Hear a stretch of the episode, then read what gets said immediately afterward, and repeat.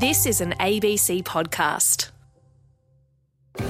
Well, now to the voice from beyond the grave, the man who bills himself as the coffin confessor. and you pay that person thousands of dollars to deliver a few home truths to the people sitting there. Bill Edgar is a private investigator from Australia's Gold Coast. His popularity soared when his very strange side hustle hit headlines all over the world for weeks. He asked you That's to correct. turn up at his funeral and ask certain people to leave. Taking up hours of time on talk shows from Wellington the coffin confessor would you hire him No. to Washington. People are paying you to say this after they're dead. So, why was everyone so obsessed with this guy? Who exactly is he and where did he come from? And I wonder if he might have had a few secrets of his own. I'm Elizabeth Coolass. Welcome to Days Like These. Would you have someone come to your funeral and drop a truth bomb on the ones you love after you're gone? Pat Abboud, our lead reporter, today you bring us the story of the coffin confessor. Yeah, Ellie, we're talking wall to wall media coverage telling us the coffin confessor, aka Bill Edgar, is paid loads of money to do this, right? And he reckons he's the only person in the world doing it too. So, why would somebody want to do that for a job? I know, it's wild, right? How does it work? Well, I guess the only person that can take us behind the scenes of it all is Bill himself. Oh, and by the way, just a warning there's some sensitive material in this episode that might not be quite suitable for kids to hear.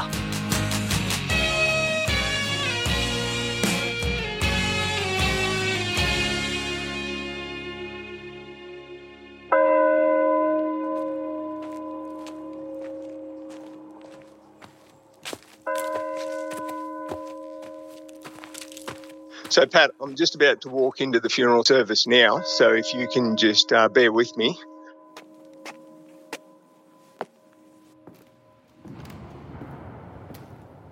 There's probably about 35 people at this one. There's actually a uh, gentleman at the moment. Uh, looks like he's doing a eulogy. You'll probably hear the interruption, and then I'll cut you off. And here I go. Just give me one sec. Excuse me. Excuse me, everybody. My name's Bill Edgar, and I am the coffin confessor from my client who's laying in the coffin. Please bear with me while I open this envelope and read aloud what your loved one, friend, or associate had left unsaid. That's Bill reenacting what he'd normally do when he crashes a funeral. And he's a pretty good actor, right? After I do the job, I place the letter on the coffin. I walk out. Anybody says anything, fuck them. I don't give a flying fuck. I don't care about them. It is about my client first and foremost. In case you're wondering, Bill is tall, very tall, blonde, buff, with a neat buzz cut. He's self assured, with a friendly smile, and he seems to really love his job. I've probably got uh, seven funerals in the waiting. I've uh, sat with these people. I've got their stories. Some of them are quite. Uh, they're going to be very confronting for people left behind. And you can see why his story spread like wildfire across the world's media. Death, secrets, betrayal, suspense. It's basically a Netflix series just waiting to be written. But before we get deep into the plot of Bill Edgar's rise to fame, we need to know how he goes from private investigator to celebrity coffin confessor. Oh, Pat, it was a uh, complete accident, to be honest with you. What happened is, there's a client of mine it was terminally ill, and we started talking about death, the afterlife, and things like that. He said he'd like to go out with a bit of a bang, and you know, he's got a few things that he'd like to say, and I suggested he do his own eulogy. You know, I thought that was a good idea. But he said that his family and friends wouldn't play the eulogy because they'd probably be too embarrassed or it'd be too confronting. So then, uh, jokingly, I said, How about I crash your funeral for you? And about three weeks later, I received a text message from him that said, Bill, I'm going to take you up on that offer and uh, you're going to crash my funeral for me. And so I did. In almost every interview, Bill tells us he's crashed loads of funerals and his service doesn't come cheap. It's $10,000 a pop. So they always pay you up front, the person that's about to die. Oh, yeah, well, the money goes into a trust account, yes. And they pay the $10,000 outright upfront. You got it. Exactly. What sort of reactions do you get from people at these funerals? Straight away, it's shock and it's hatred. Who the hell is this person? How dare he interrupt this service? What gives him the right to do this? Ask him to leave or drag him out. However, I'm pretty quick on my feet and I'm pretty quick with the, you know, what I have to say. And as soon as I get the crowd on my side, to be honest with you, most of the people there want to hear what their loved one had left unsaid. My third funeral that I ever did, I was engaged by a uh, bikie from the big major bikie gang. Uh, I attended this man's funeral. It was a um, burial. It was in uh, uh, northern New South Wales. The coffin was going into the ground.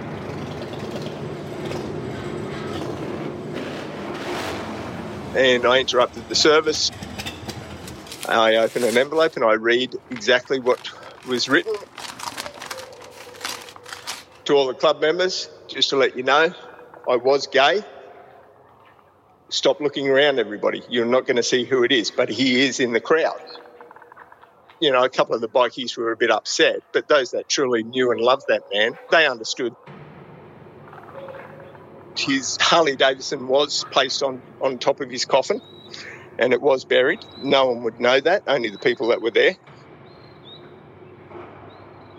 It was pretty cool. And to be honest with you, I got another two funerals from that. So a couple of guys came up to me and said, Look, you know, you're hired for me and I need your number. And it was great. And it's not just delivering messages for the dead that's transformed Bill into a tabloid star. He also does these pre death home sweeps. A gentleman had a fall. He was taken to hospital and he got told he would not be able to go back home. He will probably go straight into palliative care and die in hospital. Now, his major concern was what was left behind at his home. I went up to Toowoomba, I met this gentleman.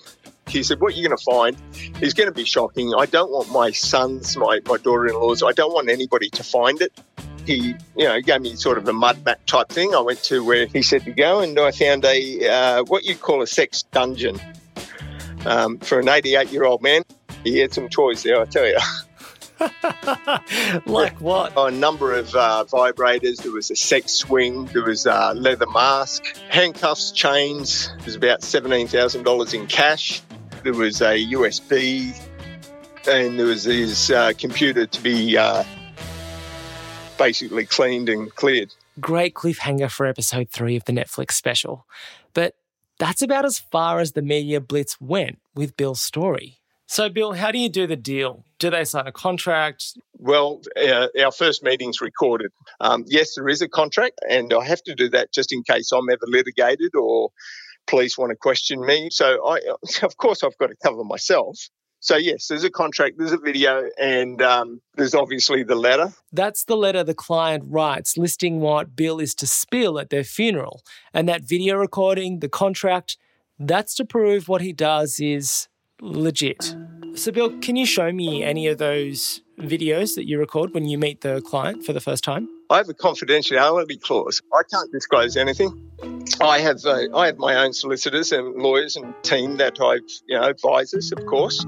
I mean, and this has to be done very uh, properly and uh, in a manner that you know all parties are understanding. I can even forward you one of my contracts if you want. I'd love that. That'd be great to see it. Cool, won't be a problem. So I'll send you the um, the emails, uh, the um, contracts. There's two contracts. One for um, crashing funerals and the other one for going into their homes and cleaning out uh, property. I didn't get copies of any emails. Bill did send me a copy of a contract, but it was blank. What I'm really curious about is I guess I just want to hear from like the people on the other side of this, you know, the people that cool. are there when you crash a funeral. Did that lady get in touch with you? That lady is a client Bill tells me has just booked him to crash her funeral. According to her, she contacted you and left a message. Hey, you called Pat. Sorry I can't take your call. Uh, please leave me a message. You have no messages. What about the lover of the gay bikie? Was yeah, he, what about him? Was he at the funeral that you Yeah, crashed? of course he was. Yeah. I, I had no idea who he was until a week later when I received a message. So I FaceTimed this bloke And he said, Look, you know, I was the lover, I was the gay lover standing in the crowd. I'm, uh, I was shocked, but at the same time, I knew something was going to happen. And he said, I, I, I really loved it. He said, I, I was emotional, but to be honest with you, he said, I fucking loved what you did. Thought it was great. At least he got to go his way, not somebody else's. So, do you reckon I could talk to him, Bill? I don't know. What I'm asking is, can I talk to anyone that's been at any funeral that you've that you've crashed? Not by me, you can't. I can't disclose anything. I don't care, mate. Seriously, it's not. It's not about those left behind. It's about my client. Do you understand why people might doubt what you're doing? Absolutely. Do I care? What would you say to those the doubters? I don't. I, I don't have to say anything. Don't care. No response. I can't disclose anything. A couple of days later, I get another call from Bill. Good day, Bill. Good day, mate. Did you have a missed call? No, I'm sitting here with a Just phone. phone right now. I'm, I'm on the phone. I've got the phone in my hand. Now. The phone is literally in my hand. I've I've got. got to call you right now because I'm on. oh, She's on hold. I'll give you a call back. Okay, no worries. She, she'll call you right now. Okay. See ya. Moments later, my phone lights up with a private number. Hello, this is Pat. Hi, Pat. Hey, you're um calling your bill. You you're calling Ray Bill, right? Yeah, No worries. Hey, look, thanks for calling me. I won't keep you too long. yeah, I've been I've been talking to Bill and I'm doing this this story with him Yeah. about about what he does and because it's had such massive attention, um, people are very curious about how it all works. Yep. so first, tell me what what contact have you made with Bill and what have you booked Bill to do? Okay, so I heard about him all on uh, obviously the media attention that has gone silly with it. And what I have engaged him to do is to pass my words on at my service when I die. And can I can you tell me any more information about you? Like, can I get your full name or where you live or like? Yeah, I just don't. I don't want my name publicised all over this. Do you know what I mean? I said to Bill that I would do this. That's yeah. That's what all I'm kind of agreeing to, Patrick. And how much did you pay? Can I ask? No, that's my that's my business. If you don't mind, we're talking thousands. We're not talking hundreds. We're yeah. And so, where did you pay the money to? To our trust account. A trust account that Bill set up. Correct. The question that I think most people would be wondering about is you're going to be six feet under and you've spent thousands of dollars on this guy crashing your funeral, but you've got no way of knowing whether or not he actually does it once you're gone. Oh, yeah. Look, yeah, you're right. Yes. And I get that everyone has questions. I don't I, I understand that. But I guess I look at it no different to prepaying a funeral plan a funeral plan. What's the difference? Shit, whatever's gonna happen's gonna happen. And and I'm gone, man, so couldn't give a shit for my money. But So, why do you want Bill to crash your funeral? What do you want oh, Bill to do? that's personal. Um, like my, my things that I once said, um, I wouldn't I wouldn't say to you, Patrick. I wouldn't even tell my husband. Um, but there's personal things that that I once said to you know family, friends, and and things that I want done at the funeral. That's that's my personal story. So yeah, no, I wouldn't disclose that. I've asked Bill many times to send me some of the videos he's recorded, to put me in touch with. Oh no, yeah. See, um, I I signed a like a private confidentiality thing, so no, and and I wouldn't give that to anybody. What evidence did he give you that he'll actually deliver? His word. I guess I'm going to have to put this to rest, but right before my last conversation with Bill wraps up, I realise there is one thing I haven't actually asked him. To be honest with you, I am so open book, mate. I, I really am. That question that he's asking of all of us what would be in Bill's envelope? Ask me anything about myself. I'm an open book. What secrets would he want shared at his funeral when he's gone? Tell me a little bit about where you grew up. I grew up on the Gold Coast. So I arrived here when I was uh, three or four years old from Victoria, Broadmeadows. I was born. And what was your childhood like, Bill? Uh, well, if you could say I had a childhood, it was uh, full of uh, rape, molestation, abuse, uh, bashings, uh, ridicule. Um, yeah, it was it was pretty toxic, mate. The moment my conversation with Bill takes a turn here, this media obsession, including mine, feels pretty stupid now. It feels like the coffin confessor might just be that slightly overwritten character in the Netflix special. Maybe it's just been easier for Bill to be that guy than just being himself. No one helped me when I was crying out at 13, 14, 15 years of age. I wanted help then. No one helped me. It was horrific. Is it hard for you to talk about this stuff now, Bill? No, not at all. You know what? The very first time was the night before my eighth birthday. I'll never forget it. He abused me continually until I was uh, nearly 14 years of age. Um, it was a, a, weekly or a weekend event for him. Um, you know, he'd take me fishing, he'd grab the fish and he'd hold the fish in front of my face and stab it a few times and say, This is what had happened to you if you ever told anybody. Bill, I'm I'm so sorry to hear this, and I'm so sorry you went through these awful experiences. H- how did you get through this as a teenager? I ended up running away. I ran away from home. I lived on the streets of Surfers Paradise. Bill tells me he was homeless for most of his teens. The trauma of his childhood landed him in constant trouble with the law, at 18, he says he ended up in the notorious Boggo Road jail, and he explains how he got done for demanding property with menaces, which basically means threatening to injure someone if they don't give you the thing that you were trying to steal. After a year in lockup, things took a turn for the better.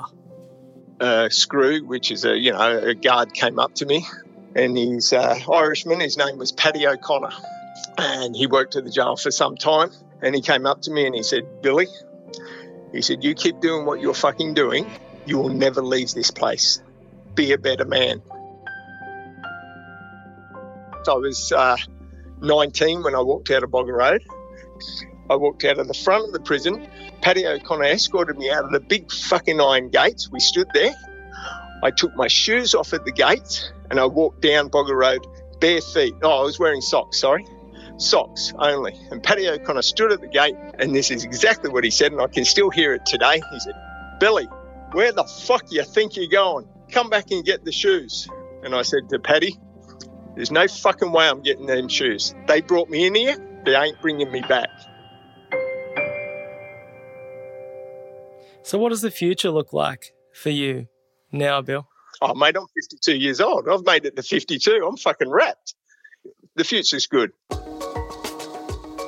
this is the biggest thing that I'm trying to get across to people is that you want to prepare for your own funeral, bloody prepare for it then. Leave a loving message for those you love or tell those you love to hate to fuck off. Once you're dead, you're dead. That's it. It's gone. Whoa, Pat. Bill has had a life with quite a few different chapters. Yeah, I know, right? I mean, he's been through a hell of a lot. Something about the media's obsession with him and with his story as the coffin confessor. It hasn't sat quite right with you through the whole thing, Pat. Where did you land on that? Good question, Ellie. What I do know is the media's still obsessed with Bill. He's just got a book deal, he's signed with a big talent agent, and there's a TV deal in the works, apparently. As for the doubts around his very unusual job, I really wasn't able to find anything that said he wasn't doing these funeral crusher gigs. And I mean, that's really been the problem this whole time for me. Given that all his clients are dead, I wasn't able to talk to any of them. I eagerly await part two of your story, Pat, maybe reported from beyond the grave. you and me both. And look, slide right into my DMs, invite me to your funeral. That does sound pretty creepy, but seriously, I'm going to put it out there. If you've booked Bill Edgar to crash yours, we really want to hear from you. We want to come to your funeral.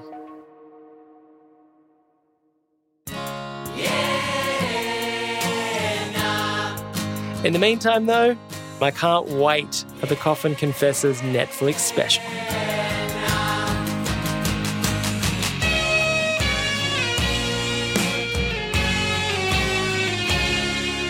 And so you've signed a deal to make a TV series, is that right? Is that happening or in? Oh, or... That's, that's the rumor. is that is that a, is that a rumor or is it for real? No, I can't confirm or deny. So, what sort of person do you reckon would play your character in this drama series? Oh, I've always said that, uh, you know, it's got to be someone with a, a unique voice. Russell Crowe's voice is just great. I think you should act in it yourself. You'd be great. You're not the first person to say that. He speaks for the dead. Excuse me. Excuse me, everybody. My name's Bill Edgar, and I am the coffin confessor from my client who's laying in the coffin. Spilling secrets from beyond the grave. Please bear with me while I open this envelope and read aloud what your loved one, friend, or associate had left unsaid. He's the coffin confessor. Leave a loving message for those you love, or tell those you love to hate to fuck off. Once you're dead, you're dead. That's it. Coming to Netflix this spring.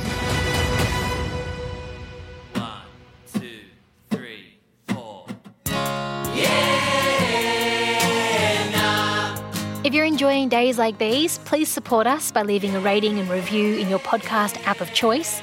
It helps new people find the show, and that helps us to keep making it.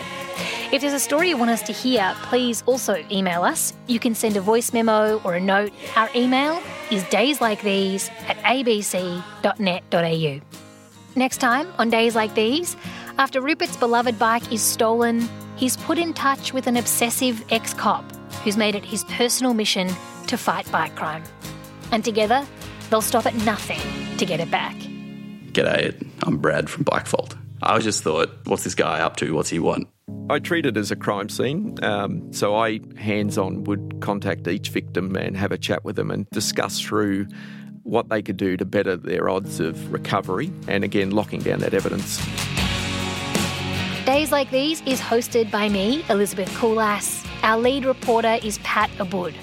Our season two reporting team includes Sam Wicks, James Viver, and Belinda Lopez. Our researcher is Tamar Cranswick. Our digital team includes Andrew Davies and Michael Delaney. Sound design on this episode by Pat Abboud, John Jacobs, and Russell Stapleton. With thanks to Timothy Nicastri and Stephen Tilley. The supervising producer for this episode was Rachel Fountain. Our brilliant executive producers are Ian Walker and Rachel Fountain. Our theme song is Yeah Nah by the Gooch Palms, courtesy of Ratbag Records and BMG. Extra music by Russell Stapleton. See you next time.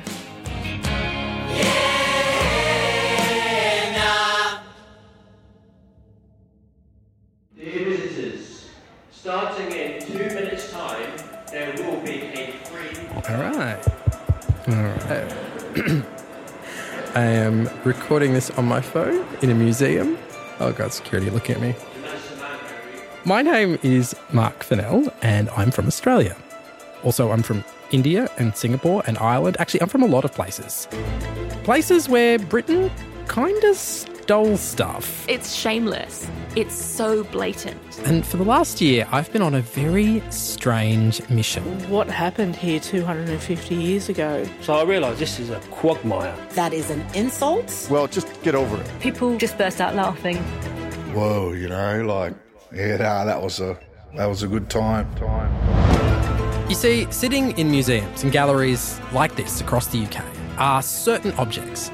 Objects that were taken in the days of the British Empire. I've been tracking down exactly how it is they ended up here. And let me tell you, He was in desperate trouble. it is wild. Dramatic and very bloody. You look them in the eyes, and there's tears.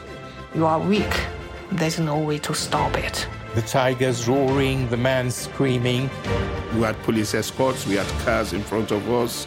Thousands of people are murdered. It is really bizarre. The savagery. We were left here to die. There are conquerors and victims. And those stories are going to take you on a smuggling operation to Nigeria. They were stolen, they were looted. You don't think that's enough? You go ahead and you pillage. There was hand to hand fighting in the streets. Into a war in India. I mean, if somebody literally dug your father's grave up. Once a king is vanquished and his entire family has to suffer. To China. This is your fate. Things to do when you're an emperor and you're bored and you've already conquered Tibet a couple of times. Because there is a mystery, they actually belong to all of us. You'll get tattoos in New Zealand. You feel different, there's no doubt about it. And all the way back to Australia.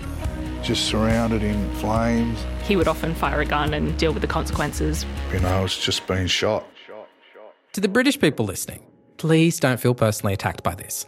Thank you for the railways and the legal system and the smallpox and the greatest karaoke song of all time, Wonderwall. We're cool. But there is this whole other side to history. This was one of the great crimes of the 19th century. People are fainting in horror at the sight of it. You could see the, the depth of, of hatred. You see, these objects may be old, but they tell us about today. And I think it was that, that evening when I actually opened up that letter and it was just, can you please help us? It appeared to be an injustice. From laws to borders to wars. Here, Your Highness, we're so happy to have gone to war to protect your good name as the world's largest narco baron. I mean, come on. and all of it has shaped who we all are today. Knowing where you come from gives you confidence as to what you do and who you are as a person. We're here 250 years later still. The simple truth is that the impact of the British Empire, the, the colonialism, it was messy. It's a marker of a time in history. And that's what I'm going to try and make sense of. How we ended up with our world told through a shield, a mask, a spear, just some stuff that the British stole.